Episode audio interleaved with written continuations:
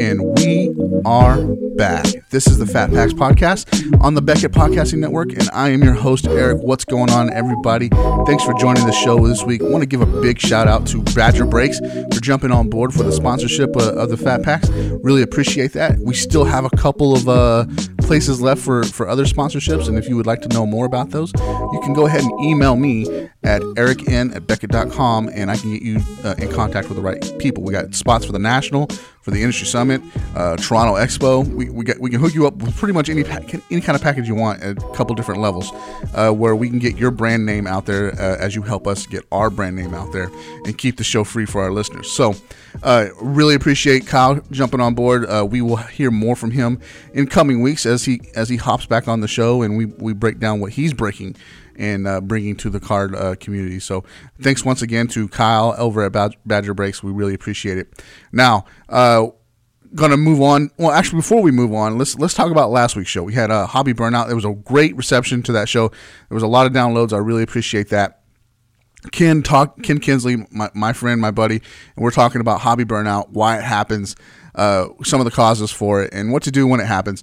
Um, and we had a giveaway. Carl uh, Carl Edwards autographed sheet metal card giveaway. So uh, I want to give that card away right now, and the winner of that card is going to be bearded beer guy, our friend uh, at pa- uh, at Paps Beer underscore eight.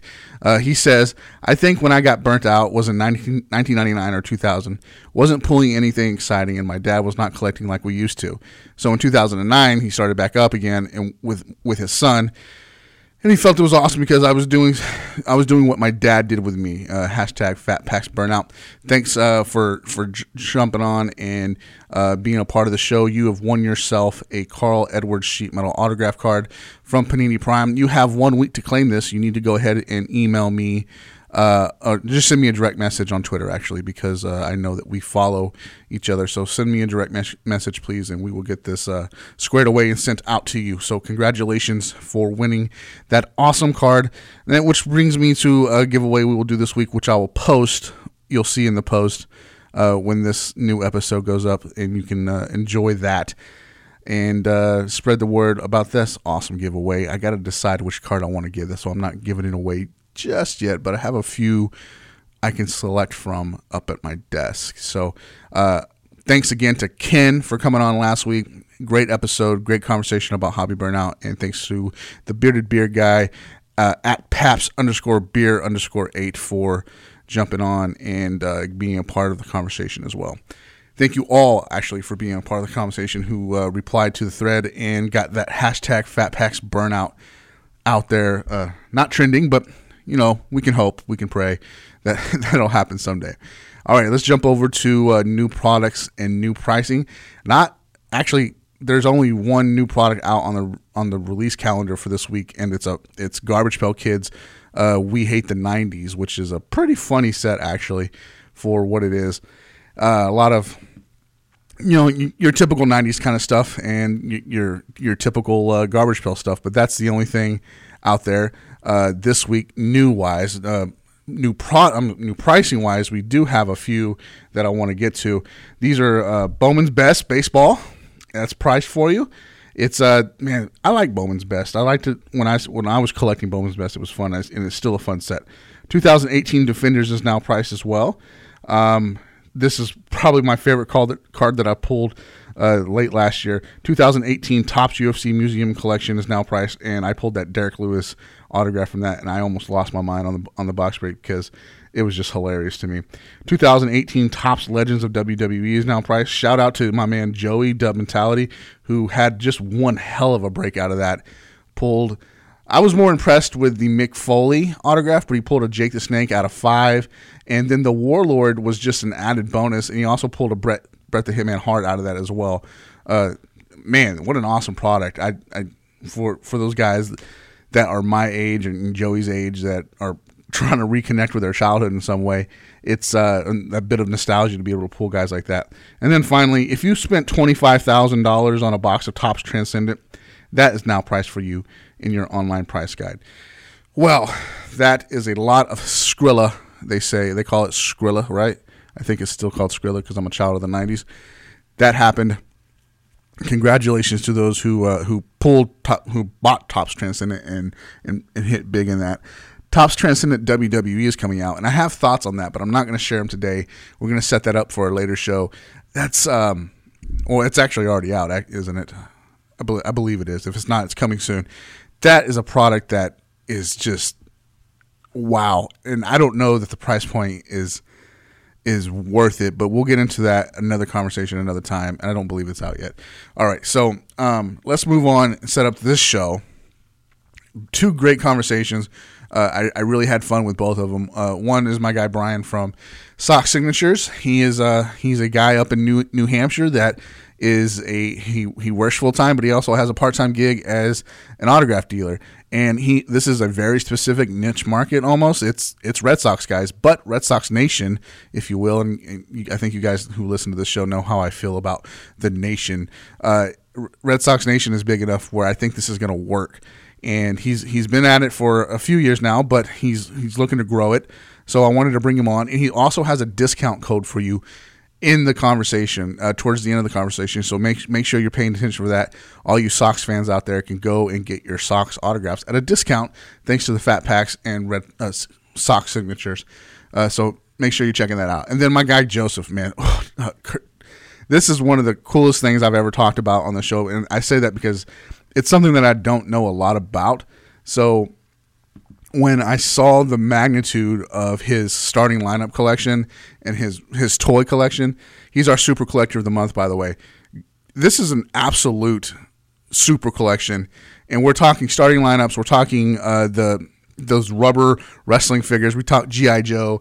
It's really cool the way just the detail that he was able to bring to this conversation and just one describe the holy grail of, of starting lineups. I had no idea, and it's a it's a player that I that I knew, but I think it's because I was you know I I, I loved football growing up, so I I kind of knew a lot about football. Uh, the players that I shouldn't have known that no one else knows regionally. But then he hit me with another player from the Vikings that I was like, I have no clue who that is. So um, this is a conversation that will really kind of pique your interest into starting lineups, hopefully, and learn more about them. I'm uh, happy to uh, I'm happy to thank Joseph for coming on. Man, it was it was a great conversation. And uh, again, I apologize to him in the conversation, but I missed his time like by by ten or twenty minutes. We had to like scramble and and make it work, but he did. He was able to do that. So thank you, uh, Joe, once again for uh, being able to be flexible with me. All right, those are the two conversations, and we'll come back on the other side with a little Beckett whatevs, and I got a couple of stories I want to uh, present to you if you allow me. But until then, hang tight. We'll be right back after this break with my man Joseph, the toy collector. This is Rob Veras from Burbank Sports Cards, and you're listening to Beckett Radio. All right, guys, joining us next here on the Fat Packs, uh, our second show of 2019. That means it's only our second interview, and I got a nice one for you. I promised you a super collector a month, and we're going to start outside of the card world. We're going to go with the toy world. This is Joe, the toy super collector. Joe, how are you doing, sir? Good. How about you? Man, I'm I'm doing I'm doing pumped. Uh, I want to apologize to you here on air. I missed my time, but we made it work. So thanks for being flexible with me, and uh, I'm I'm looking forward to a great interview as we talk about starting lineups and some other some other toys and figures that I, I really want to know. But let's start with starting lineups. Joe, how long have you been collecting starting lineups? Um, back in 1990, I, I walked into a, a Hills department store, which are big here on the East Coast, and I um I saw a Don Mattingly figure, and a, a huge Yankees fan, and I was a baseball card fan, and I saw this figure, and it came with two cards, and and I was hooked. And since 1990, I've never stopped. Oh wow! So you you pretty much got it on the ground floor, and you just did you specialize in Yankees at first, or did you just kind of get whatever you could get? Uh, yeah, I just I kind of specialized in Yankees. You know, just favorite players, favorite teams. I remember buying a Barry Sanders. Loved Barry Sanders. And then shortly after, I realized that there's there's some sort of market for this, and I was only 15 years old. And then I was starting to buy and sell to buy more for myself. So it's just kind of it was a hobby that turned into a small business. I mean, again, I was 15 years old. I wasn't anything big time, but you know that that's how it all started for me. So what was the what was the lore? I mean, other than it being the Yankees and you said the Cards, it, was it because this is something new that you haven't noticed before, or what what what pulled you into to picking started picking these up? Yeah, I, I think it was just you know I saw the cards. I was I was a big card collector. I was you know at that age, cards the junk wax era was huge, and cards were really booming at the time and again, I was 15 years old, so I was a little too old for toys, but kind of, you know, in that age. And then when I saw these, this, I've seen them before and just, I guess, kind of ignored them because they came out in 88 and didn't really pay much attention. But, you know, in 1990, I guess the, they're really starting to be around and you're always noticing them in the stores. And I, I just, I, my brother was born at the time, so we're in the toy aisle, so I've seen them more and more. And, um, you know, so they, they caught my eye because it's a sports figure it was Don Mattingly was my idol, and you, you know, came with the cards. The, the backs of the cards were colorful. There was blue, green, and red for each sport, and they just they caught my eye, and I never stopped. So for me, living down here in the Dallas Fort Worth area, growing up here, um, I I remember starting lineups as kind of my introduction to other sports.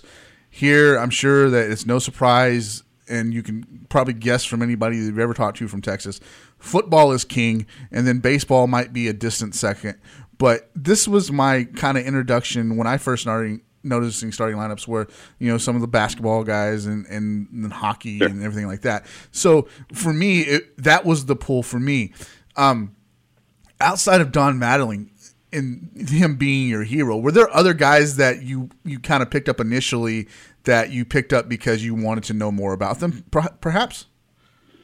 Um, well, again, you know, I went after my favorite teams, and here's something about starting lineups that the casual collector didn't know back then, including myself, until time has gone by, and may still not know today. Uh, starting lineup from 88 to 90 were released regionally okay. with with uh, they also did like all star cases or um, you know popular player cases.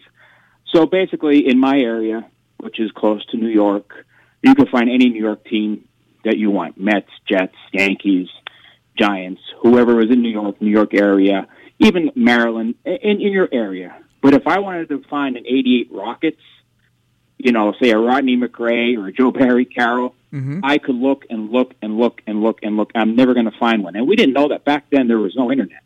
Right. No, course, so we right. had, we had, we, you see on the back of the package, they have this checklist with all these players, but you can never find them.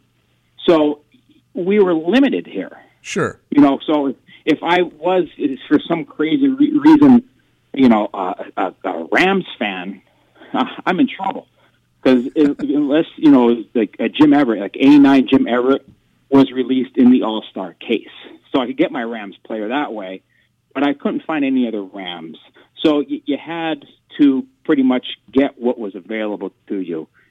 I, that makes total sense, especially describing the era. There is no internet, which now there is. I, right. Does it? Um, of course, the answer is yes, but it it makes it almost I mean, it's a lot easier now to pick up what you're looking for. So, with that being said, are there still figures that maybe you're still chasing from the 90s or, uh, you know, maybe those earlier 80 sets, uh, you know, 88, 89? Are there still figures Absolutely. that you're chasing? Yes, I am. I am trying to complete a mint on card 88 football set, and I am 12 figures away. Um, I just recently completed the 89 football set, so it's it's not an easy task, and you know even some figures you think will be kind of easy to find. Like I need an '88 Warren Moon. It's not that easy to find. I also need an '88 Steve Jordan, and maybe some listeners are going to be saying, "Who's Steve Jordan?" Yeah, well, Steve Jordan was a tight end for the Vikings, and it's one of the hardest figures to find. Wow. So yeah. so even even in today with the internet making it a bit easier, you're still having trouble tracking these down. I yeah. the it sounds like from what you're telling me, and correct me if I'm wrong, the checklist back then were was it kind of a hodgepodge of, of players that they could get to uh, get rights to, or because the the end that you just mentioned, I've never heard of him. How do they come up with that? well, you know, back then the sets were big. I believe the 88 football set was 137, if I'm not mistaken. Um, so they're big sets. So each team had, you know, four, five, six guys, depending on who they were. So I, I guess they just, you know, each team case counted was 24 count case. So there's 24 count or 24 uh, figures in there. So, you know, and they were each packed differently. So that's Steve Jordan, and I to this day the 88, 89 football case assortments are not all known. Really? But he may have only been two per case. So that's that's a tough find. Because in Minnesota, I'm sure fans love that figure. You know, it is a very attractive figure. But you know, people in Pennsylvania, we didn't care about Steve Jordan. exactly, not at all, man. Something else that happened uh, recently, just before Christmas, was that crazy Mark Jackson hype with that uh, Yeah. with with the Menendez brothers in it. And as I'm scrolling through your timeline here, I see you have a picture posted of a of a Mark Jackson starting lineup. But this one you say is not so popular, but it's much more rare. Can you tell us about this figure? Um, the Mark Jackson figure, it was probably released only, the, the 88 basketball was only 12 per case.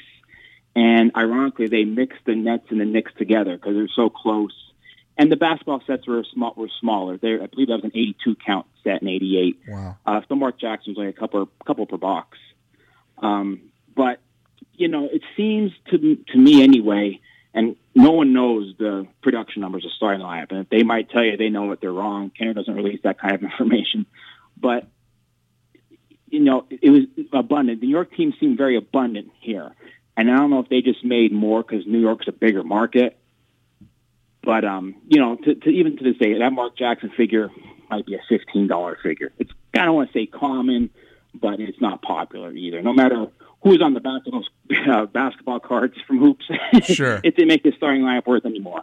Wow. So it's that you're see you're blowing my mind here. I was we were talking off air, but like I've never understood really understood the complexity of toys and the rarity and like it's just not something that I put a lot of time into studying. But with what you're telling me here is it's probably something that I should be paying attention to, especially uh, for being in the hobby as long as I have, I should probably have some knowledge about this. So if I come off as sounding uh, ignorant, I'm sorry. I don't mean to be doing that. You're No. really you're really blowing my mind here. This is interesting to me because um, I just this is a whole another angle of, of collecting that I have never really uh, thought about. Does that make sense?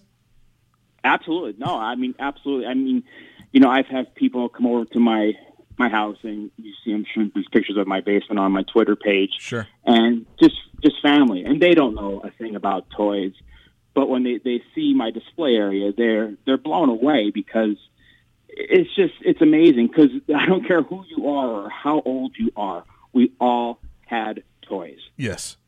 We I all mean, did. hopefully, Yes. hopefully anyway. so uh, And and um, go ahead.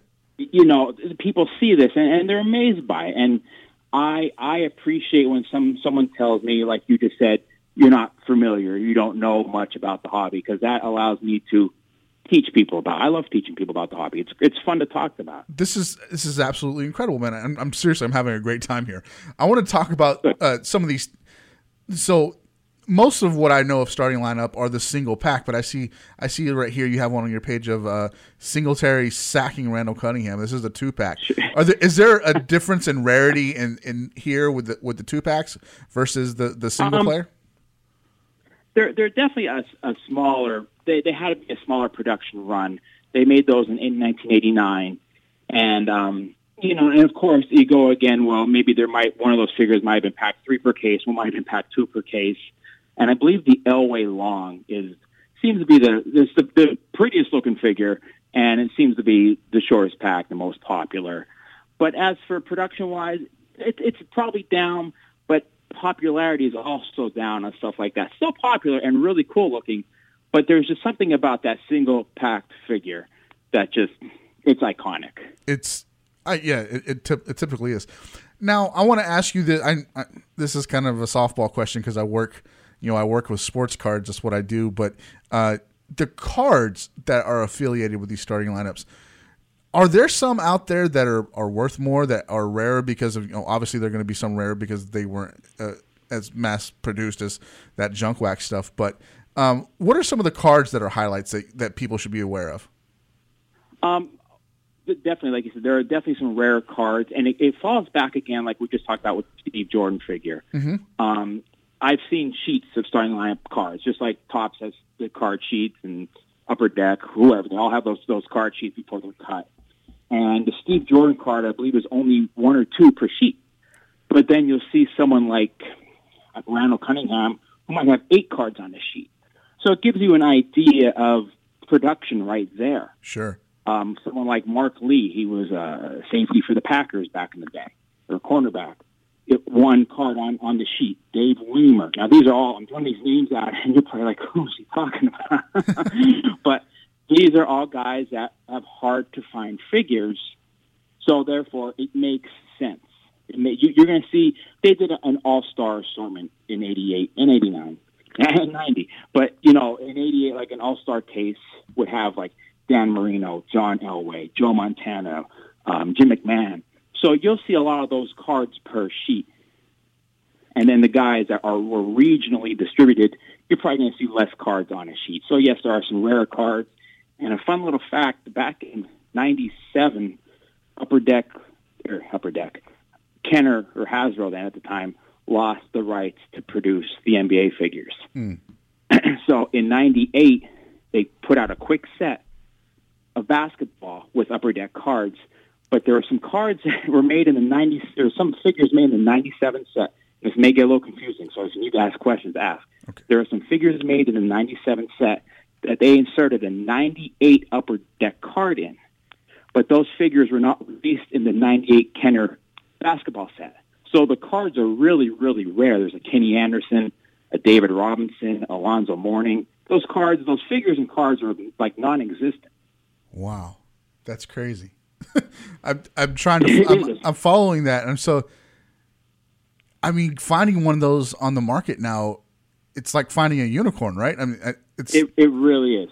There there is one. I, I know of one David Robinson in the package with the Upper Deck card from 1997 by 98 Upper Deck card, and I own it. I do know of someone that has the actual card. I don't know. They, they must have opened it years ago, or who knows. You know, uh, the Kenny Anderson is really, really tough, and supposedly, well, this is how it was. In the end of '97, Sears and J.C. Penney had catalog sets. So you, you know, you mm-hmm. the, right. the Wish book, whatever they came out in, and those figures were randomly inserted into those sets. They were never on the shelves in the stores. Wow.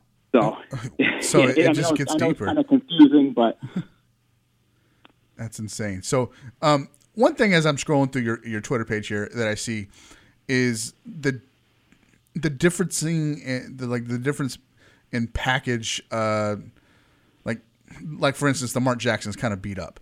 Uh, yeah. I know that the, that affects value, but with, with these toys and with these with these Kenner toys specifically, are there some out there that the package like because the figure's so rare that maybe the quality of the package it, it can go it can go go unnoticed if need be because somebody's really searching for that, or is the package always going to play a role in in value and, and collectability?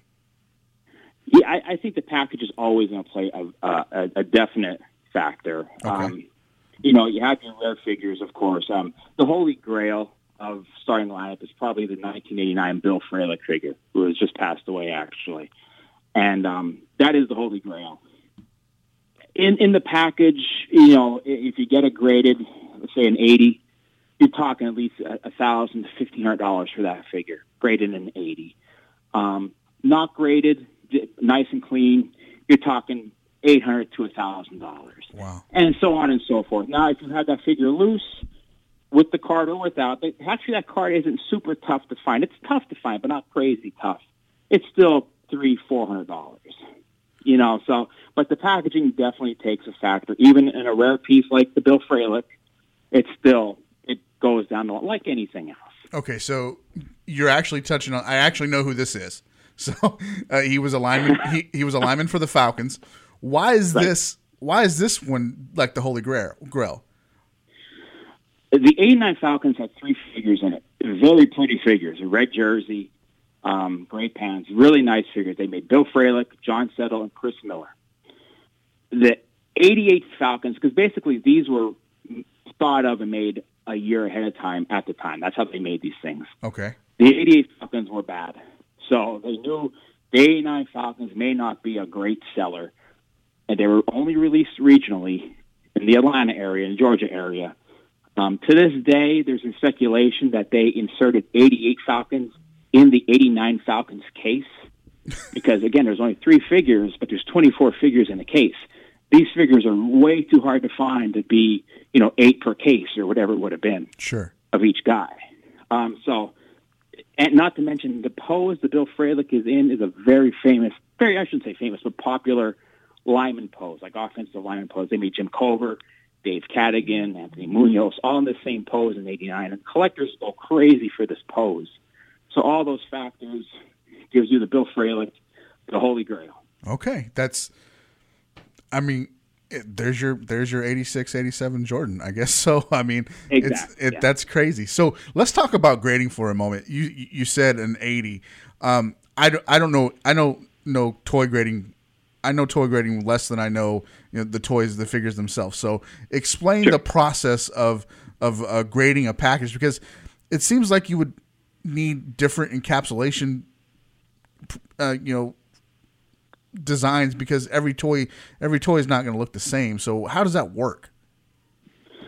basically when they when they grade a figure in, pretty much most toys, especially vintage toys, um, which I think are the only things worth grading. I mean, new toys, well, that's a different subject. But vintage toys, basically, you have your card back, you have your bubble or clamshell, and then you have the actual toy inside. Okay. So when they grade a they, when they grade a figure, they're going to give you a grade for each individual item for the the blister blister for the card back and for the figure, and and then they'll give it one overall grade. And it doesn't mean it's going to be an average of the three grades. Like my I have an 88 or an 89 Bill Fralic. It has the card is an 80, which means the backing card. The bubble is an 80, and the figure is graded in a 90, which is great, but it's still got an overall grade of 80. So it's it's a little different from the card grading game, but It's, yeah, I, I see why they do it that way as well. you just described my VA rating. That's funny. Uh, all you veterans out there will get that joke, and if you don't, well, uh, maybe maybe we will someday. So, man, all right. You, again, you, this is uh, this is crazy to me. Uh, as I'm also scrolling through your timeline, I see this uh, almost museum-like display in. I guess this is your basement. I hope it's your basement uh, of of of your collection here. What went into Yeah. that, man? Because this looks very impressive. Thank you. Um, this has just been it, it's it's it's just years and years of collecting, and finally able all to come together. I mean, it, it took me years to establish something like that, and it, it took another year to build it all like the way it looks now. but um, yeah, it's, it's really it, it's the pride and joy of my collecting. I, I love to have people over and come look at it. Um, some people joke with me and ask me if I'm going to start charging admission, but it's so it's so much fun, and you know, it, it I, I don't want people to think it, it's for bragging rights. I want to enjoy and share with everyone else as well. You know, I, like I said to you earlier, I love when people come over and they see it and they ask questions. I love to be asked questions because I love to, to teach what I know. It, it it's it's beautiful, man, and Thank you. it's something that I like. I've seen video game collections that you know people have they're all displayed. I've never seen a figure collection, a, a, a private figure collection like this. Um, if so, if if Joe invites you over to see this, you should definitely run and uh, and, and grab your dollars and go see it because it's def- it's awesome. But as I'm scrolling through here, man, when uh, I'm seeing some some old wrestling figures that uh, I love, the, the the the big rubber one rubber ones made by Kenner Sure. um, there there are of course different rarities here as well. We were talking offline about the the Kamala, uh, but there are some other other high priced ones out there. So with those with those uh, with that set in mind, I know that there are a lot of wrestling fans that listen to this, and a lot of guys my age that remember those figures. Who are the big chase figures in that set? Oh, we, you're talking about the LJN, the big rubber one? Yes, sir. Seven inch, eight inch rubber. Okay. Um, the the hardest ones to find are as, and it seems like this with any toy line, as the toy lines get s- somewhat newer, I guess we can say we can say like so towards these came out in '84, I believe. So towards the end of the '80s, um, it's when they start getting rare. And actually, in '80, I believe it was '88, the series, the fifth series, a, comp- a company from Canada called Grand Toys bought LJN. Mm-hmm. And well, then they started. and You'll see some on the, on the, the later figures. They'll say LJN package and Grand Toys. And then in '89, they came in a, a black package. Like they were always in blue, and it came in a black package. And these are the holy grails. There's Ultimate Warrior.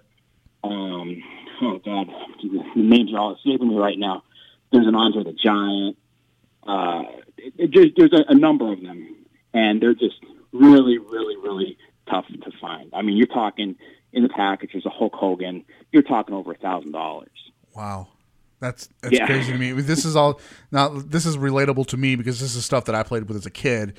Uh, Sure. and uh, it, I've never been able to say, "Oh, my mom threw that out" with my baseball cards or whatever. But this is something. Oh, my mom threw that out, and now I'm kicking myself because you know. I, I mean, I I probably had all of this, and it's uh it's ridiculous.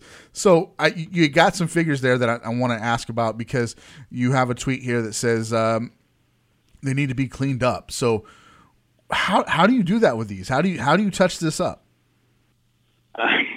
I, I'm a toy purist. I will never um, add a, a reproduction part or paint something or glue something. If it's broke, it's staying broke. If it's scuffed, it's going to stay scuffed. But I will clean things um, Okay. just to make it look as as nice and, and back to original as I possibly can. The LJNs are very hard to clean, um, and so many times they're scuffed, scraped because they're wrestlers. We played, them. I was a kid too with, with these, and we played, and they, you know, instead of jumping off the top rope, rope they topped off, they jumped off the refrigerator. You know, you know, so that that's what we did, and they got scuffed. They were they were just painted, and they're rubber. To clean them is is I, I use a degreaser, believe it or not, to clean them. You have to be careful. You don't want to take off any original paint. Um, some people just use soap and water. Some people use those those um, magic erasers. I don't recommend those because basically that's just like sandpaper. You know, that's all Sure. the magic eraser is, and it's just going to sand your paint right off. But again, I, you know, I, I I'm doing this a while, so I kind of have a nice little system going where I could get them as as nice as possible. You're not going to get them perfect, and there's definitely paint loss, and it's gonna they'll stay that way until I could find a, a nicer, newer one just to upgrade. Wow. This I'm I'm looking at the before and after pictures. All these guys I have fond memories of, and it, it, it, it warms my heart to see this, and I'm so happy that you have them and displayed them the way you did. All right, so uh, last question, then, then we'll wrap this up. We're gonna go back to your to your man cave, your toy museum. Uh, Okay.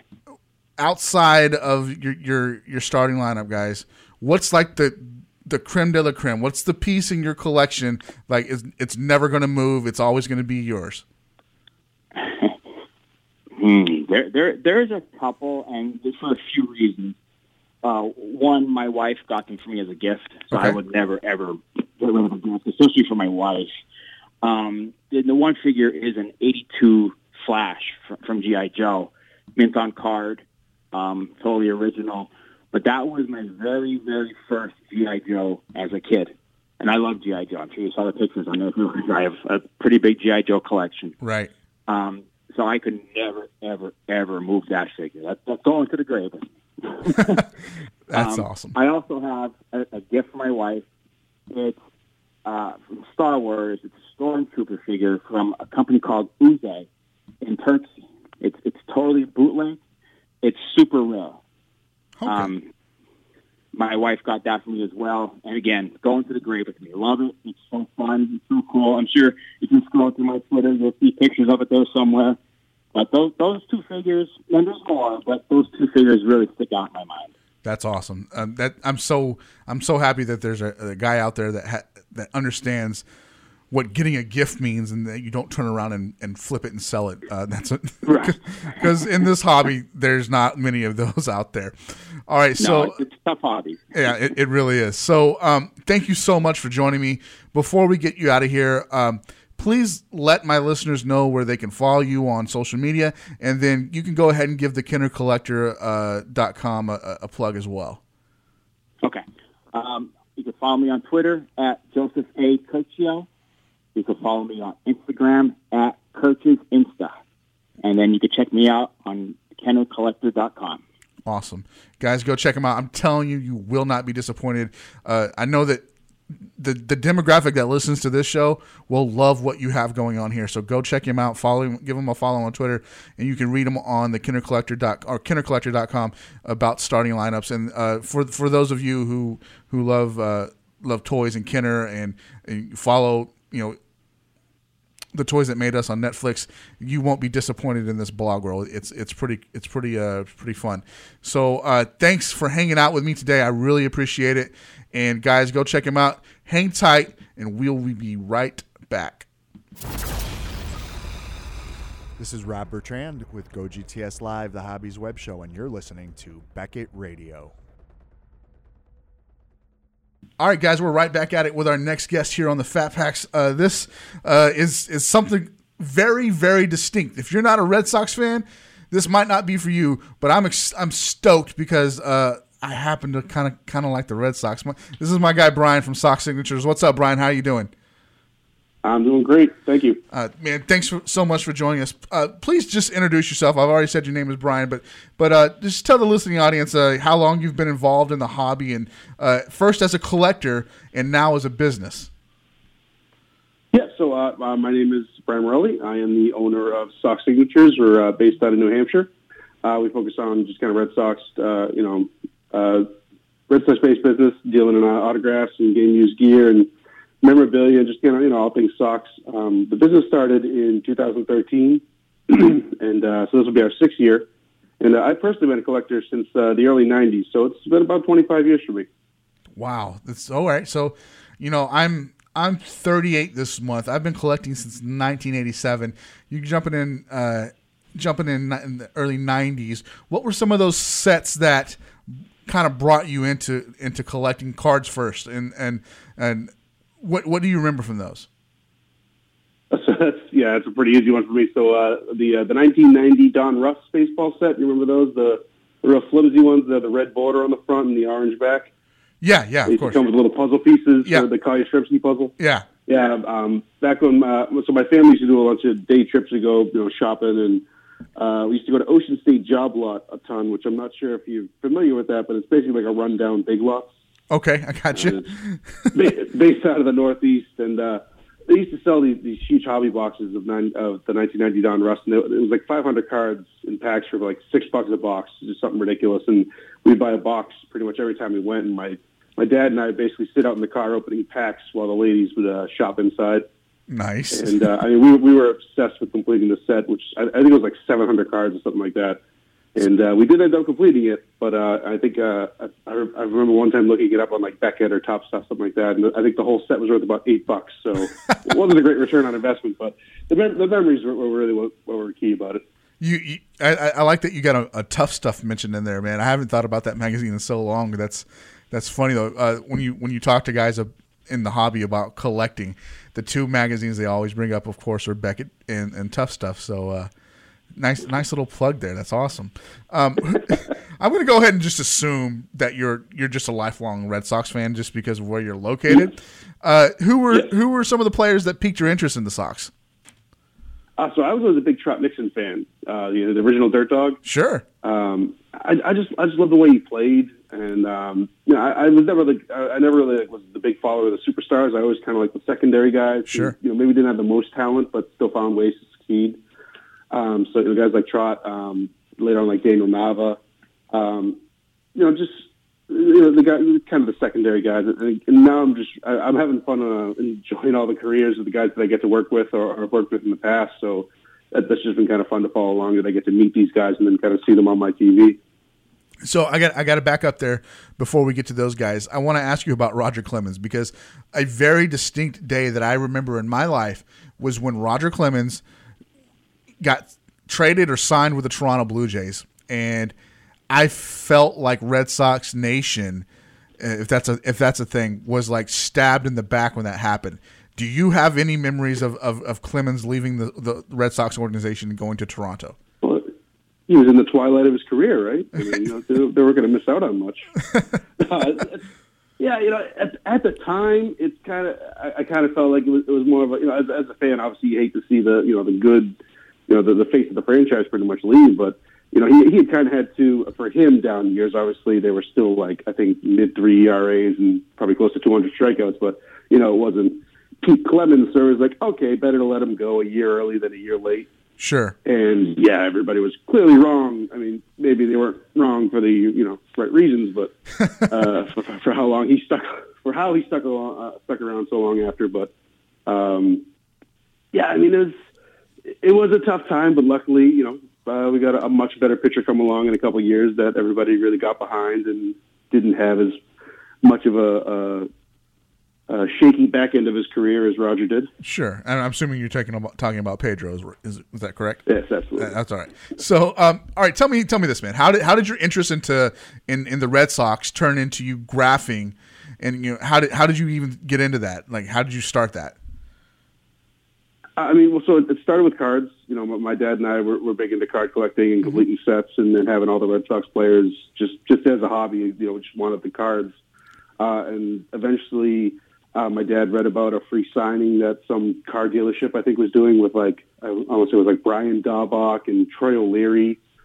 you know, no, nobody huge, but so so then I had to go and go through my cards and get all the Brian Daubach and Troy O'Leary cards I could find and get those autographed. And then it became okay. I want to get every Red Sox card I have autographed, which is you know, as a 12 year old, was probably a stupid dream, but hey, give it a shot. Right. right. And uh, you know that grew into you know you want to get better items signed than cards. So you go into balls, you go into photos, eventually you get into jerseys and bigger stuff. And um, where it really started taking off was. Um, when I was in college, my dad and I would start going to spring training in Fort Myers, and I mean, we used to come home with like two or three hundred autographs, uh, mostly cards, but still, we'd come home with a ton of stuff at the end of the week, and that was where you know my collection just kind of exploded. That's that's absolutely crazy to me because I, I at twelve years twelve years old, I didn't have that kind of uh, drive for me to get to get. Of course, I wasn't going to. I wasn't exactly. The Rangers weren't exactly on top of the world then either. I wasn't going out to the ballpark, but uh, I didn't have that kind of drive to get these cards autographed. I was more interested in, uh, in other things. But that's cool. So when did you have this? Uh, when did you have this aha moment that you could turn this love of graphing and collecting into a business?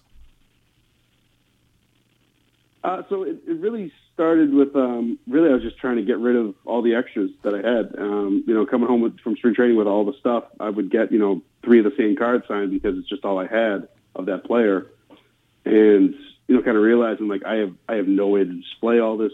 I have no place to keep it all, so I was just kind of selling my extras to then buy more stuff to get that signed for the next year and the next year and kind of try to create a self-sustaining hobby. Sure. And uh, so, you know, I kind of built a website because I had a, a, computer science background in college. So I learned how to, you know, build websites and uh, built a site to start selling some of my extras. And it was after a few months of that that I actually an agent for uh, a minor league player just reached out to me on his own and said he was trying to set something up for his client. And that led to doing a, a game use deal and uh, an autograph signing with uh, it was Shannon Wilkerson. Wil- sorry, Shannon Wilkerson uh, double A outfielder, never made the majors, but it was just somebody was interested, so I said okay. Uh, it actually went pretty well as far as selling the game used stuff, which was surprising to me.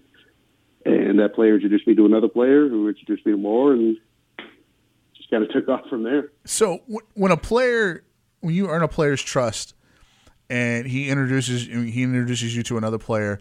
I mean that that goes a long way of saying, "Hey, this guy's legit," and um, you, you, I want you to know about him. You should work with him. How does that make you feel as a, as a as a new businessman, as a new you know entrepreneur, knowing that you have the, the, the trust of a player? First, that an agent just reaches out to you, but you have the trust of a player, and he's gonna he's going to go ahead and recommend you to somebody else. I mean, you got to be on top of the world with that, right? No, absolutely. I mean, the, the easiest part was that I, I deal in cash. So, okay. You know, I, I'm not one of those people that's you know give me all your stuff and I'll send you a check eventually or I'll get back to you. I've, I've actually had a couple of players that have, have told me about that, that they've had guys promise them all kinds of stuff. And I just, you know, you, you, we agree on a price beforehand. You come out with the stuff. I hand you an envelope, and you know, we call it a day. So it's it's it's pretty easy to, to quickly earn that trust when it, it's right there at the end of the day. But I mean, it was it was nice to know that that the players at least appreciated it a little bit, where they were willing to, you know, tell other players about it and not just you know see me as some weird guy who's out buying our you know our old cleats. Of course, no one no one wants to be that guy, right? Um, it's I don't want to I don't want to make it sound like you had an easy end, but I mean you you got you caught some nice breaks there at the beginning of this. Maybe what were some of the challenges that you faced uh, with when you just were starting this? I mean, the hardest part is, is really just getting your name out there. Is not even uh, on the player side, but just on the retail side, getting getting your name out there for people to to know your site exists and to go and find you and buy stuff. And I'm, I mean, I still struggle with that to this day. I've I've been lucky enough to, you know, get a get a couple um, podcasts. There's a podcast that I sponsor that absolutely exploded. Um, that you know really helped grow my name, and um, you know I, I've been able to get uh, pretty good returns on social media. But you know the, the hardest part is, is realizing that there's there's all these people that are huge Sox fans and you know, you tell them the name, and they're like, I've never heard of that. What do you do? And I have people that follow me on social media, and I do like a yearly survey, and I still have followers on social media that that answer survey questions saying, "I didn't even realize you sold stuff." Oh, wow! it's, it's, it's, yeah, it's, it's a really it's a really tough business. Just to kind of get your name out there with trust, uh, both you know on the player side that the players will trust you to to you know give you their stuff and and uh, take time out of their day to come out and talk to you, and then trust on the customer side where they trust that your items are legitimate and that they're, willing to spend their money with you. That's absolutely important. Um, another thing that will bring up the trust issue is the, legit- the legitimacy of your uh, of your autographs. Now, uh, I have you on because I I see what you've done and I uh, I've, I've read your blog. I, I, can check out and see that what you have is the, the real deal. But it kind of it might be kind of off putting sometimes because your your prices are sometimes like 50% less than than other, you know, bigger dealers out there. How are you able to do that and pass savings along to your customers? Yeah, I, I do get that question a lot. That you know, people see you know the big companies, Fanatics and Steiner, and they're selling an autograph for three hundred dollars, and I have it listed for you know eighty. And uh, it's it's really it's it's mostly about um, you know for for a lot of the players that I work directly with, they give me the access to not have to, um, you know, buy a huge amount of stuff from them, so I can kind of keep that cost a little lower. Um, you know, I'm not investing thousands and thousands of dollars to get hundreds of items signed and take up you know half their day. I'm just getting you know 50 items real quick. It's 20 minutes in and out. You know, so it it kind of saves me some cash on that. Sure. Uh, as far as the bigger items, I mean, you know, I can't get all the Ortiz stuff that I sell signed in person, obviously, and you know, I can't wait in line to try to get him at the free places he shows up. So you know, it is a lot of buying from other collectors, buying from eBay. Um, but uh, you know, I have to do my own research because obviously, if, if anything I sell is found to be fake, I mean that that ruins my business.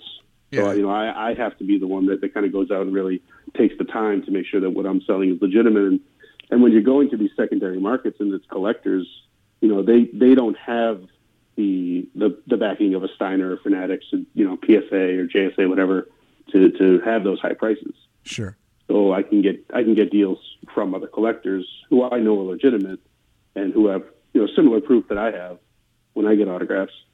Um, so that way I can you know take their prices add a little bit more and then try, you know sell them at my price range.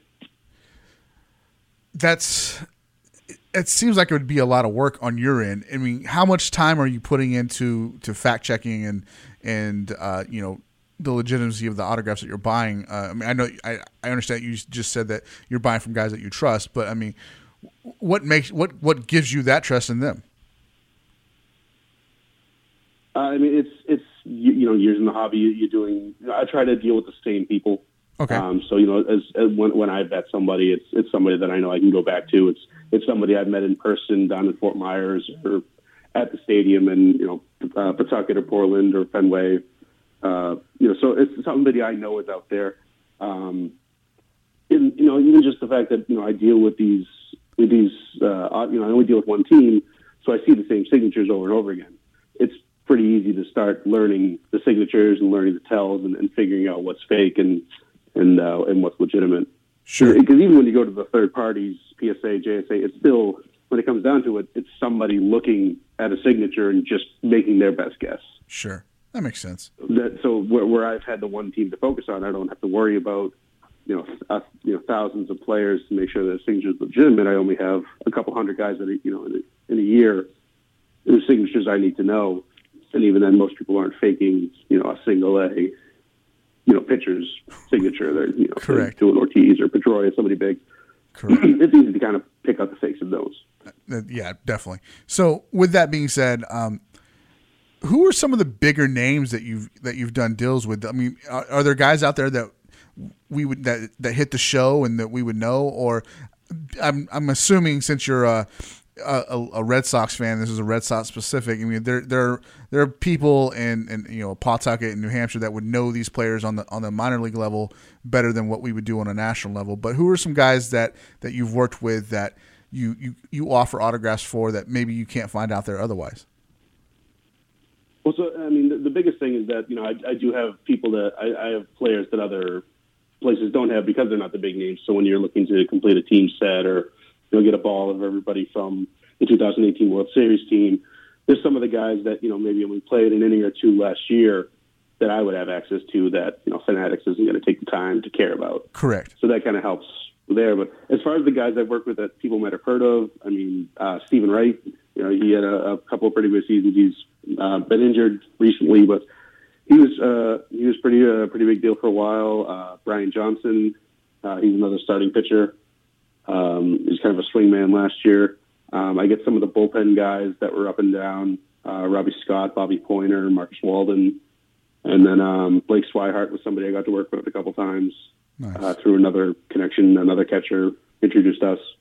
Um, he has other exclusives, but he had a couple items that he could just kind of pass along through another through another player. Uh, so you know, it's not always the biggest names, but you know, as long as they make it to the majors, that that's really all I'm looking for now because I don't have the the cash obviously to get a you know Mookie Betts even when he's in the minors. Sure. I did my best, but his, agent wanted far too much money. I understand. I understand, man. I I also want to bring up something that I was checking out. I believe it was on your Facebook page. It was an unboxing of a, you know you got some some game use stuff sent to you, and you, as you were pulling it out, I was really impressed, and I was kind of giddy actually with like every piece is game used and every piece is autograph. When you when you get boxes and and and from a player and you're opening them for the first time, do you still get that same giddy feeling as I'm I'm assuming that you do because it's pretty cool stuff still seeing that, right? Oh, absolutely. I mean, I'm I still act like a kid every time I come back. So the the um, the boxing stuff usually doesn't happen. That was just because the, a player I had a deal with uh, got released, and Okay. it was actually it was Chris Resop who was he, he'd been up and down in the majors a bunch of times, but we had talked and we had had a deal set up, and I was coming down to Pawtucket like the next weekend. He ended up getting released and signing with another team, so he just boxed everything up and, and shipped it to me. Um, so that actually usually doesn't happen because I like to get everything in person. That way I can take pictures of the player signing it and make sure everything's signed where I wanted it and then the right you know ink and stuff like that. Sure. But um, yeah, every time I meet these guys, it's just it, it's I, I still get that little that giddy feeling of just oh, I got to meet a player. That's so cool. I completely understand it. In, My- in this line of work, My um, wife still makes fun of me. Yeah. does she? Yeah, I, I can. I can understand. I, last year, I'm thinking back. I was in Toronto and I got to I got to meet Andre Dawson, and I was like, I, I got to meet Andre Dawson. I got to speak to him, and my wife was like, okay, and I was like. No, you don't understand. It was the Hawk, man. He was he was like one of the greatest ever. He, he was he hit forty home runs, and then and he, she was like, okay. I'm like, all right, never mind. This is completely lost on you, but I had a good time. Just know that. all right, man. Uh, let's I move. don't on. even. I don't even. Go ahead. The names I use aren't even guys that are in the Hall of Fame. Uh, th- Yeah, see, I completely understand. That the same thing with uh, I got to uh, I got to interview the cat, the living cast of uh, Slapshot, and my wife had never Wow. seen the movie. She didn't know anything about it, so she was completely unimpressed. I'm like, but this is a this is a legendary movie. She and then she finally watched it, and she's like, this is the dumbest thing I've ever seen. I was like, well, we can't be friends right now. It didn't help your case. and it didn't help me at all. so, man, Brian, do you think this is always going to be a side gig for you, or do you have hopes of, of turning this into like a full time job where you're like a full time autograph dealer? I would. I wish it would. Um, I, I don't really have any plans uh, in the immediate. I, I have a full time job. Uh, I work. I do software development for an insurance company, so that's pretty much my nine to five. I'm on my lunch break right now. Okay. Uh, doing doing this interview. I so, appreciate that. Uh, you know, making making sure I don't get in trouble with anything, anybody on that side. But um, yeah, you know, I'd I'd like to, to grow it. I'd, I'd like to keep going with this. Um, honestly, my, my realistic goal is that I'm hoping somebody bigger than me notices me and kind of you know buys me out and brings me onto their team. Okay. Uh, I think that's more of a, a realistic goal, but I mean, I, I would love to, to do this full time. That that'd be amazing. that would be really cool uh, for just for you as a as a per- I don't know you obviously, but just as a person to getting to be a full time autograph guy, that would be that's a pretty cool gig. Get if to you do something. I love. Exactly. I mean, you know, you know the, the job I have is, is, a, is a great job, and, and I, I like what I do. But you know, this is this is my this is my passion. This this is what I really enjoy doing with my free time. Understand completely. I- Um, yeah. So, uh, with that being said, spring training's right around the corner. Are you are you heading down to add to your inventory? Is that is that what's going to happen here? Or are you taking this year off from spring training? Oh no, I'll be there March eighth to the fourteenth, I believe. I'll be down in Fort Myers. So if anybody's down there, I'll I'll be in a hat with my logo on it. Uh, so feel free to stop by and say hi. Ask me any questions. I'll be happy to point out all the players' faces as they walk by because you don't want to wait till they walk by with the name on the back and then chase them down. That always looks bad. So happy to help people out when they're down there.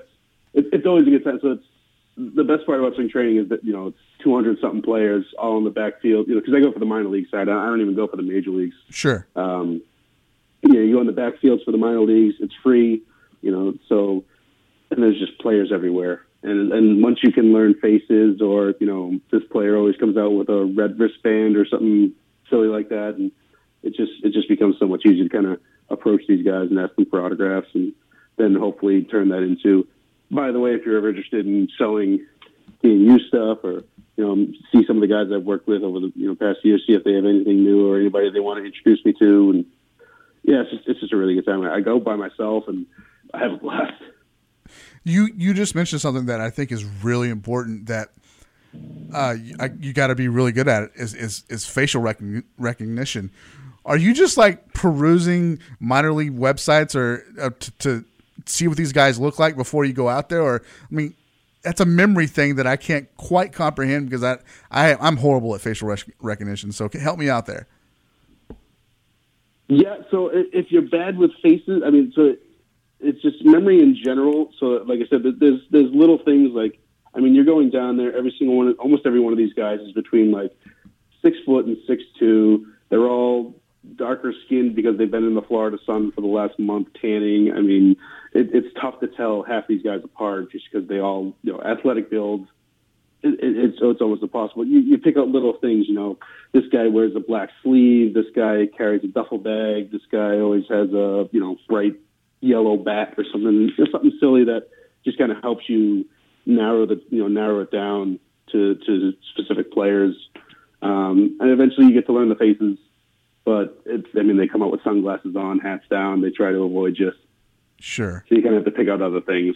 You could have been a you could have been a detective, man. You're working you're working at an insurance company doing that's, that's Yeah, it- there's a couple times when, when somebody's walking towards you, they'll be like, "Oh, here comes you know whatever, know, Brian Johnson." I, yeah, I, I I recognize him, and then so, oh, how do you know him? And if I ever told him why I know it's him, it's like, oh, because he has two. He, wears the high socks, so those are a little higher, and I noticed he has the yellow wristband, and he's got his glove on his right hand, even though he's a lefty, and he wears this. I don't want to go into how I know. Just trust me, it's him, and if you want his autograph, go ahead. That's funny, man. That's really funny. All right, man. Let's get you out here. I, I want to keep. I don't want to keep you on your lunch break. I know how important, as a fat guy, I know how important lunch is. I don't. I don't want to keep you on your lunch break. So, um, before we get you out of here, though, uh, let my listeners know where they can find you, all your social media, and go ahead and plug your website so uh, they can they can uh, maybe pick up some Red Sox autographs. Sure. So the uh, the website is uh, soxsignatures.com, S-O-X, Sox Signatures, obviously. Uh, uh, all of our social media, Twitter, Facebook, Instagram is at Sox Signatures. Uh, we have a Facebook page, uh, Sox Signatures, and lucky enough to get get in early and uh, get get the brands for everything. So everything's pretty much the same. Uh, uh, if uh, anybody wants, uh, I'll give you an extra 10% off your first order. You can use uh, SoxSigs10, so S O X S I G S 10, one zero. And uh, that'll give you 10% off your first order for all your listeners. There you go. Think, got, you got to go do that now. Socks, socks ten, right? Is that, is what you said? Well, Sox Sigs 10, yep. Socks Sigs ten, and get you ten percent off your first order. I was perusing his uh, perusing his store. He's got a lot of auto- autographs out there. So, and I know that if I, I hate the term Red Sox nations. I don't I don't believe in nations when it comes to sports teams. But whatever, they're, they're one of the they're one of the originals that, that that started the trend. So I know that there's a lot of Red Sox nation guys out there. Go check him out. Uh, again, from a guy who has a business that I try to promote with this with this podcast, there are people out there that don't know that that I that I produce a podcast. So I completely understand what it what you say when you when people tell you, "Oh, I didn't I don't even know I didn't even know you sold stuff." That's a horrible feeling to hear sometimes. So please go support him. Uh, he's great for the hobby, especially for you Red Sox fans. Go check him out. Uh, all right, man, we're gonna get you out of here. Thank you so much for hopping on, and guys, hang tight. We'll be right back. This is Pat Neshek, winner of the 2017 World Baseball Classic, and you're listening to Beckett Radio with Fat Packs. All right, all right, all right. Thanks for hanging out after those uh, two interview back to back interviews with Joseph and Brian, respectfully. Uh, again, Brian has that uh, discount code for you, Sox Signatures 10. If you use that at checkout, you will get 10% off of your order.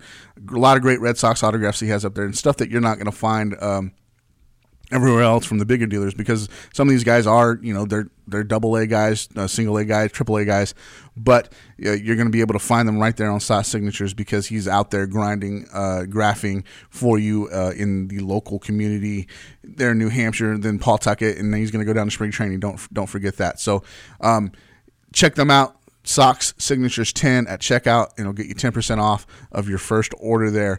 And also want to thank uh, Joseph, man, Joe, thank you so much for coming on. What a great conversation. I was literally dumbfounded during it because I just I didn't know like what was all behind the starting lineups and, and, and toy collecting and you, you helped break it down and you are again our collector our super collector of the month thanks so much for joining us man cave you guys he, go check him out on twitter at Curch, C C U R C H at Curch, and you will uh, see this man cave that is Whew, it's something else. I you, again, you guys know how I feel about the word man cave. When I hear that or the term man cave, all I when I hear that, all I hear is uh, my wife makes all the decisions. I think it's a horrible term, but it is what it is. And this is a, like a man cave museum, and it's really impressive to see. Thanks so much for coming on and breaking down starting lineups and wrestling figures and, and GI Joes and and everything else that we talked about. That was a really interesting conversation, and you can come back anytime you want to talk about that stuff because I am eager to learn. All right, um, little Beckett whatevs here going. I'm going to talk about a couple of things that uh, caught my eye. But before we do, I want to mention Badger Breaks again. Thanks so much uh, to Kyle for jumping on the show. Uh, let me tell you what he's breaking this week that you can still get into because uh, he does have a one, one or two things that are sold out. He's got a 2018 Bowman Draft Jumbo bo- uh, eight box case. Random teams, it's sold out. You can't get into that. Sorry about that. But what he does have is 2018 Panini Impeccable Football. It's a three box case. You can pick your team for from nineteen dollars. Uh, you can get in on your 2018-19 Revolution basketball. It's a eight box hobby case. Random teams at twenty two ninety nine. He's got a, a full 12 box case of Panini Contenders football. Random teams at 91.99 That Contenders is on fire. And he's also got a 2018 Panini Contenders football hobby 12 box case. Uh, this is pick your team, and you can start at that at $24. And finally, he's got 2018-19 Panini Dominion basketball. He's got a three box half case, $29.99 for random teams. Go check him out at badgerbreaks.com. Tell him the Fat Pack sent you. You will hear more from him on this show in the coming months uh, as he is jumped on as a sponsor here. We really appreciate that. All right. Let's talk about some 30 for 30. Uh, our you guys I'm sure are aware of our baseball countdown that we did with Topps. We've also p- partnered with Panini, and we're doing basketball. 30 teams, 30 weeks. We're already in the middle of the countdown, and I missed some again because I was out, and then some of them were kind of, eh, you know, these are the lesser teams, but I wanted to go ahead and just mention all of them that we've done so far. So, team number 30 was the Memphis Grizzlies. No surprise there, I don't think. Team number 29, the, uh, well, how do they call this? I want to make sure I get it right. Team number 39 was the Charlotte Hornets, also AKA the Bobcats. So, um, no, no big names there that we should really talk about, I don't think. Then the New Orleans Pelicans, number 28. Number 27, the Minnesota, Minnesota Timberwolves. Number 26, the Toronto Raptors, which they are uh, kind of killing it right now. Number 25, the Orlando Magic. Penny, Shaq, you would assume Shaq, but, you know, maybe not. But you do see some Horace Grant there. Them number 24, the Milwaukee Bucks. Giannis, right? Sidney Moncrief. Number 23, the Los Angeles Clippers. And that brings us to number 22, the New Jersey Brooklyn Nets. Yes, the New Jersey Brooklyn Nets. That's what I said. Uh, this is an interesting team makeup here. Uh, number number 22 on the list, and I'm going to read the names to you. Jason Kidd at point guard, Vince Carter, Julius Erving, Buck Williams, Derrick Coleman, Brook Lopez, and my man that we all Peja Stojakovic. I'm just kidding. It's not Peja Stojakovic. It's Drazen Petrovic. Uh, Drazen Petrovic, uh, a name that some of you kids might not be familiar with, but go look him up. He was like the first big Euro player to come over and make it big. He tragically died in a car accident. So um, I said a couple of names there that like kind of caught me off guard that I was I wasn't really prepared to say. Uh, but that was Jason Kidd and Vince Carter. And when I think Jason Kidd and Vince Carter, the New Jersey Nets are not the team that I think of first. But let me go ahead and break you break down why Jason Kidd and Vince Carter are on this list. This is it's it's kind of mind boggling to me, but I, I, guess like with Jason Kidd, I think of you know Dallas Mavericks, New York Knicks. Uh, and I don't I don't think of the Jersey, the New Jersey Nets or the Brooklyn Nets. Uh, but Kidd is one of the greatest point guards ever and it was with the Nets that he was at his peak. Imagine that. He was a five-time five-time All-Star as a net, a two-time All NBA first teamer, and a one-time All NBA second teamer. But most importantly, Kidd Kidd's distribution, scoring, and defensive abilities helped the Nets to two straight Eastern Conference titles and four division titles. Kidd is the Nets' career leader in three pointers, assists, and steals. He was inducted into the Basketball Hall of Fame in 2018.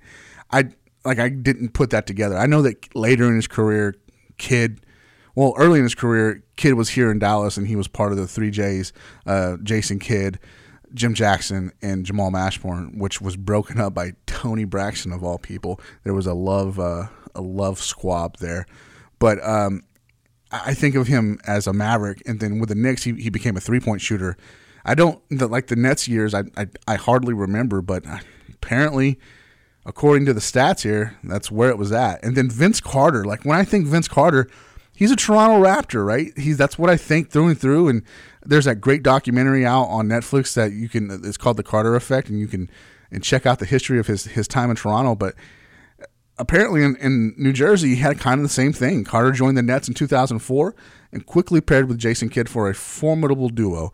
Carter was an all star three times in New Jersey. He averaged more than 23 points per game as a net, helping the team to two division titles.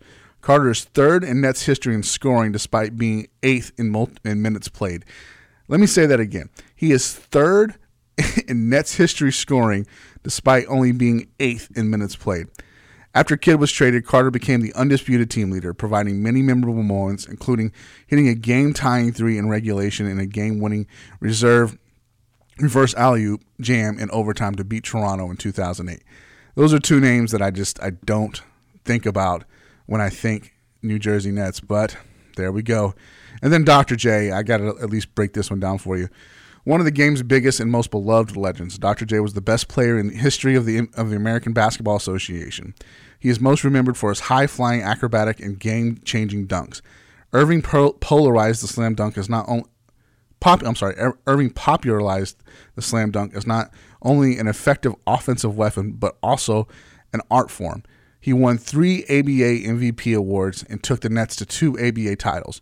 Dr. J is is one of the most popular players to ever, ever played, even more popular by the ABA dunk contest standard, which he dunked from the free throw line. That is, he was the originator of that dunk, right? The Dr. J free throw line. And then again, I want to mention Drazen Petrovic just because uh, some of you guys might not know who he is, and I think that he definitely deserves mention here. You can guys you can go to uh, 30, 30 teams 30 weeks NBA.com to check out the rest of the list. But Drazen was a special player. Petrovic's life was tragically cut short at the age of 28. But what he accomplished in the sport of basketball in that amount of time was remarkable. One of the greatest European players of all time, and a big reason for the influx of European talent in the modern NBA. Petrovic was only only played two seasons for the Nets. His impact was significant in those seasons, taking the team to back to back playoff while taking them back to the playoffs while averaging 20 points a game. He was posthumously inducted into the Basketball Hall of Fame in 2002, and his jersey number three is retired by the Nets. Man, Drazen was a great player to watch. He was fun, so uh, go check him out. Uh, you know, you can look at, look up his stats, NBA reference or something like that, and check him out. He was a he was a he was a great little basketball player, and again, he he died tragically in a car accident at the age of 28. So, um, it's a it's a sad story, but he was a he was a good player and worthy of the list. And then the other uh, conversation I wanted to bring up is a, is a piece that's over on Pre-War Cards. Uh, it's uh, prewarcards.com. This is a this is a pretty impressive find. It's the rare 1933 Studley's State Studley set, fully documented for the first time.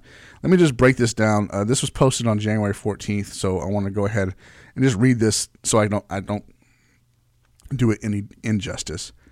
For years, the 1930 Studley Studley hockey card set uh, sat in obscurity and went unnoticed. Heck, even even when they were discovered, a full checklist was not known to the hobby. But thanks to a recent discovery from an Ontario collector, we now have a much clearer picture of the set and quite possibly a full checklist. Unless you are supremely dedicated hockey card collector, chances are that you haven't even heard of the obscure, the obscure set. Studley's was a restaurant in Toronto, and a picture of the establishment is documented on the old postcard. Their selling point really was an old English atmosphere, which is how the venue is described on the reverse of the postcard. This is a this is an old English atmosphere. Again, go check them out at prewards.com. You can find this article right there. Studley's, like a lot of businesses, use sports as part of various promotions, and no sport is bigger in Canada, obviously, than hockey. In the 1930s, the company printed an obscure set of cards featuring hockey players on the side and hockey players on one side and the 1933 home schedule of the local Toronto Maple Leafs on the back. Now, instead of printing the home schedule for the entire 1932-33 season, which began in November of 32, these cards promoted only the home slate from January 31 January 31st, 1933 through March. Thus, we can safely say that these cards would have probably been offered for only those months and possibly shortly before that. That has affected what excuse me, that has affected what we know about the dating and therefore differing opinions. For example, PSA lists a 1932 issue with while others call them a 33. 1933 has always seemed more likely to, to me as the earliest January home games were not mentioned. Thus, it is difficult to believe that they would have been printed in 1932, and my guess is that they were printed at some point in the month of January after the early games had passed. However, there are still questions about the exact dating. The cards really have the appearance of more of a bookmark. They are printed on cardboard but are long and narrow, measuring about 5 inches. With a schedule on the back and the Studley's name on the front, the exact name for the cards is the Studley Sports Series. It's clear they are meant to be more of a promotional item than promotional item and temporary item as opposed to the traditional trading card set. Over the weekend, the writer of this piece uh, received an email from a collector in Canada named Mike. Specifically, he is from Toronto, where these cards originated from. Mike had had what I cons- would consider to be some pretty exciting news in that he has managed to get his hands on what could be a complete set of them. So, for the first time, these things are coming to light as a complete set. That is noteworthy because they are extremely rare. The only ones I had previously heard about, in fact, were the ones that resided in the Hockey Hall of Fame and a single graded card by PSA that appears to be in a private collection. None have been graded by SGC or Beckett, and these are next to impossible to find. The best known checklist for the card is, in fact, included only four known. Mike's discovery included the four previously known cards number two, Lorne Chabot, and number two, Howie Morenz, and number four, Harold Cotton, and number eight, Red Horner. It also included four other players previously not known previously, and there are some big names. King Clancy in the set, and Ace Bailey also. Number six, Lester Patrick, and number seven, Tom Daly, and is number five. That gives us that gives us eight total known cards and possibly rounds out the entire set. Clancy, Bailey, Patrick, Clancy, Bailey, and Patrick are all Hall of Famers and dramatically add to the prestige of the set. The more puzzling inclusion is, is that of Daly. Daly was a member of the Maple Leafs, but was the team's trainer. That's interesting. This card is interesting in that he is pictured in a baseball uniform, but that makes sense once you read the biography of the card that mentions he was also a trainer for the Toronto International League baseball team.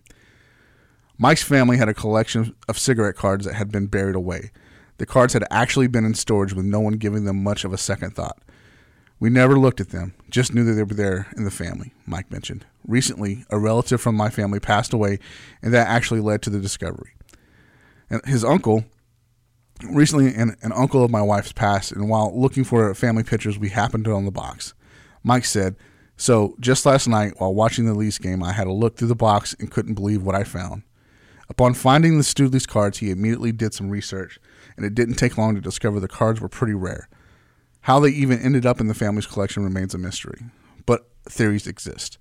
My wife's grandfather did own a business not far from Studley's, where Studley's was located, and probably it was favorite spot for lunches and dinners, knowing that the long hours they put into the business.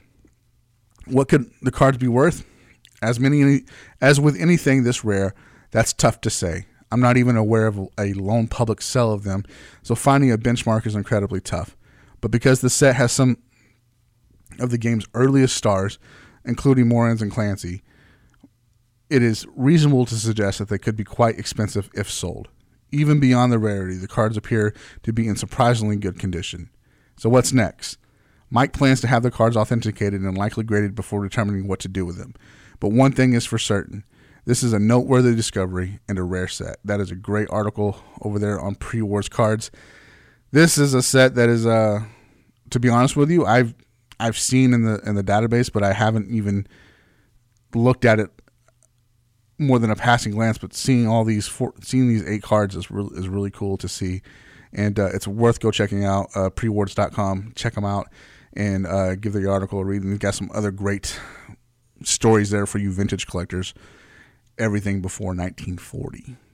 All right, that's going to do it for this show this week. I really appreciate you guys hanging out with me. Um, we have some interesting things coming up in the here in the near future. Um, don't want to spoil them this yet, but I, I do believe that you guys are going to be pleased with the content of the show as we move forward in 2019, getting ready for some uh, big things here on the Fat Pack. So thanks for hanging out and making it uh, your show. We do want to again mention the giveaway. It'll be posted uh, when this when this uh, goes up, and I will tell you details just on the on the Twitter post of how you can enter there as well. All right, guys, thanks for hanging out this week. I really appreciate it. And until next week, just keep listening. Cue the Drake.